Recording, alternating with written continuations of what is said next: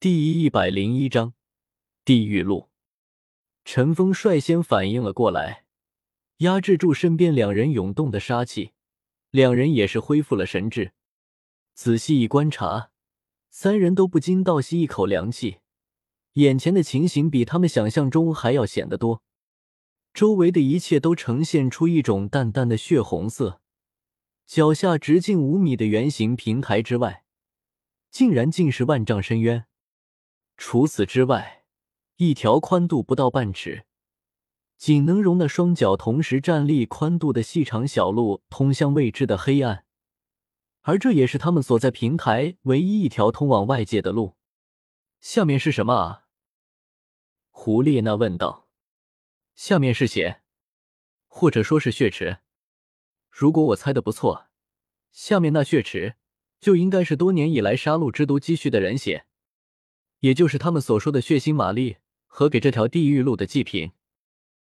陈峰看着胡列娜说道：“简单分析来看，这条地狱路不但是离开杀戮之都的路径，同时，也应该是整个杀戮之都的核心所在。”胡列娜分析道：“没错，这也是为什么杀戮之王不想让我们进来的原因。”陈峰点了点头说道。这条窄路应该就是所谓的地狱路了，它有多长我们并不知道，但可以肯定的是，地狱路绝不只是从这里走过去那么简单。下面是面积很大的血池，其中很有可能生存着什么特殊的猛兽或者有剧毒，走下面不可取。我们走出这里最好的方法还是从上面。陈峰指着前方说道：“对了，上次唐三给我的药很有效。”你有没有什么能够预防剧毒的药物？我们从这里爬下去，至少下面是血池，还能有种脚踏实地的感觉。这条窄路总给我一种危机感。胡列娜看向唐三问道：“世界上的毒千奇百怪，没有任何一种药物能够抵抗所有毒物。我和你的感觉一样，这条地狱路确实危险，但是下面给我的感觉却更加危险。”在出发之前，我认为我们还是先将意见统一一下比较好。唐三摇了摇头说道：“那好吧，我们先慢慢走。”胡列娜稍微有些失望的说道。此时就显示出三人过硬的心理素质。对于一般人来说，来到一个陌生而且充满恐怖的地方，都巴不得赶快离开。可他们三人却并没有这样做，两人就在圆台上坐了下来，凝心静气，调息。即将要面对的是怎样危机，他们都不知道。保持最佳状态才是他们现在最好的选择。整整一个时辰，三人都在修炼中度过，在这地狱路之中，他们的魂技依旧被那种莫名的力量所压制了。能够凭借的也仍旧只有在杀戮之都内自保的手段。走吧，我走最前面，胡列娜走中间，唐三殿后。陈峰对着身旁的两人说道。唐三自然是什么都没用说接受了。胡列娜有些意外的点了点头，他没想到陈峰竟然会让他走中间。陈峰完全可以让他走前面打前阵的，可是他并没有这么做。比比东感激的看了陈峰一眼，慢慢的跟着陈峰向前走去。有声音，都小心点。陈峰对着身后的两人说道。两人点了点头。唐三过了一会也是感受到了那细微声的存在。渐渐的，那细微声也逐渐出现在胡列娜的精神世界里。声音并不强，但是频率却非常快。这些细微的声音正在朝着他们的方向接近。我知道为什么会感觉到热了，下面的血池离我们近了。唐三惊呼道：“啊，这怎么可能？我们前行并没有坡度。”胡列娜有些吃惊的向旁边深渊看去，她依旧看不到什么。一眼望去，眩晕感顿时袭来，她赶忙定神站好，不敢再看。别在意这个，我们一直往前走就行。”陈峰直接说道。两人点了点头，也的确是没什么路可以走了，只能硬着头皮走下去。小心点，我们先应付过眼前的这场危机再说吧。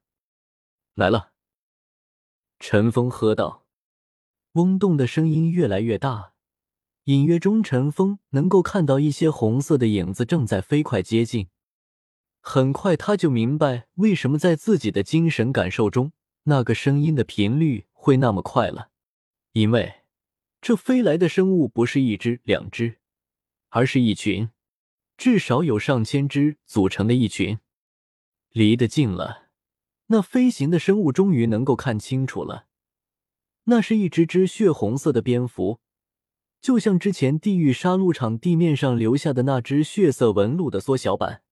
每一只血蝙蝠的身长大约有一尺左右，但巨大的翅膀展开却超过了一米。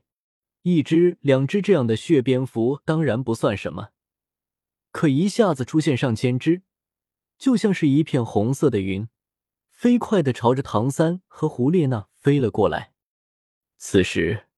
胡列娜的脸色已经变得很难看了，手中短剑收于胸前。怎么办？胡列娜问道。还能怎么办？都杀了呗。陈峰无所谓的说道。好，在这种情况下，任何人都没有选择逃避的可能。胡列娜在闪躲的过程中特意靠近陈峰，在这个时候。他认为最能依靠的就是陈峰，毕竟她也是一个女人，也是想要依靠一个男人的，哪怕他那么出色。陈峰见状，也是向着胡列娜靠近了一点。胡列娜感受到了陈峰的靠近，娇躯一颤，不过很快就恢复了正常。那些血红色的蝙蝠飞得很快，一会儿的功夫就已经接近了。他们的眼睛也是血红色的，发现目标，口中发出嘎嘎叫声，露出尖锐的獠牙。上千只血蝙蝠共同拍打翅膀，带来一阵腥风，顿时吹得三人身体一阵晃动。陈峰率先出手，快速的解决了一只蝙蝠。唐三和胡列娜见状，也是纷纷出手，数千只蝙蝠在三人的手中被屠杀殆尽。胡列娜大口的喘着气，看向陈峰。陈峰也是注意到了胡列娜的目光，转头看向胡列娜一笑。胡列娜心扑通通的跳着，把头转了过去，不敢直视陈峰。好了，休息一下，时刻保持警惕，接下来的敌人更加强大。陈峰对着两人说道。两人点了点头，坐下开始恢复状态。刚刚他们两人的消耗都很大，哪怕是陈峰，都有很大的消耗，都要休息恢复状态。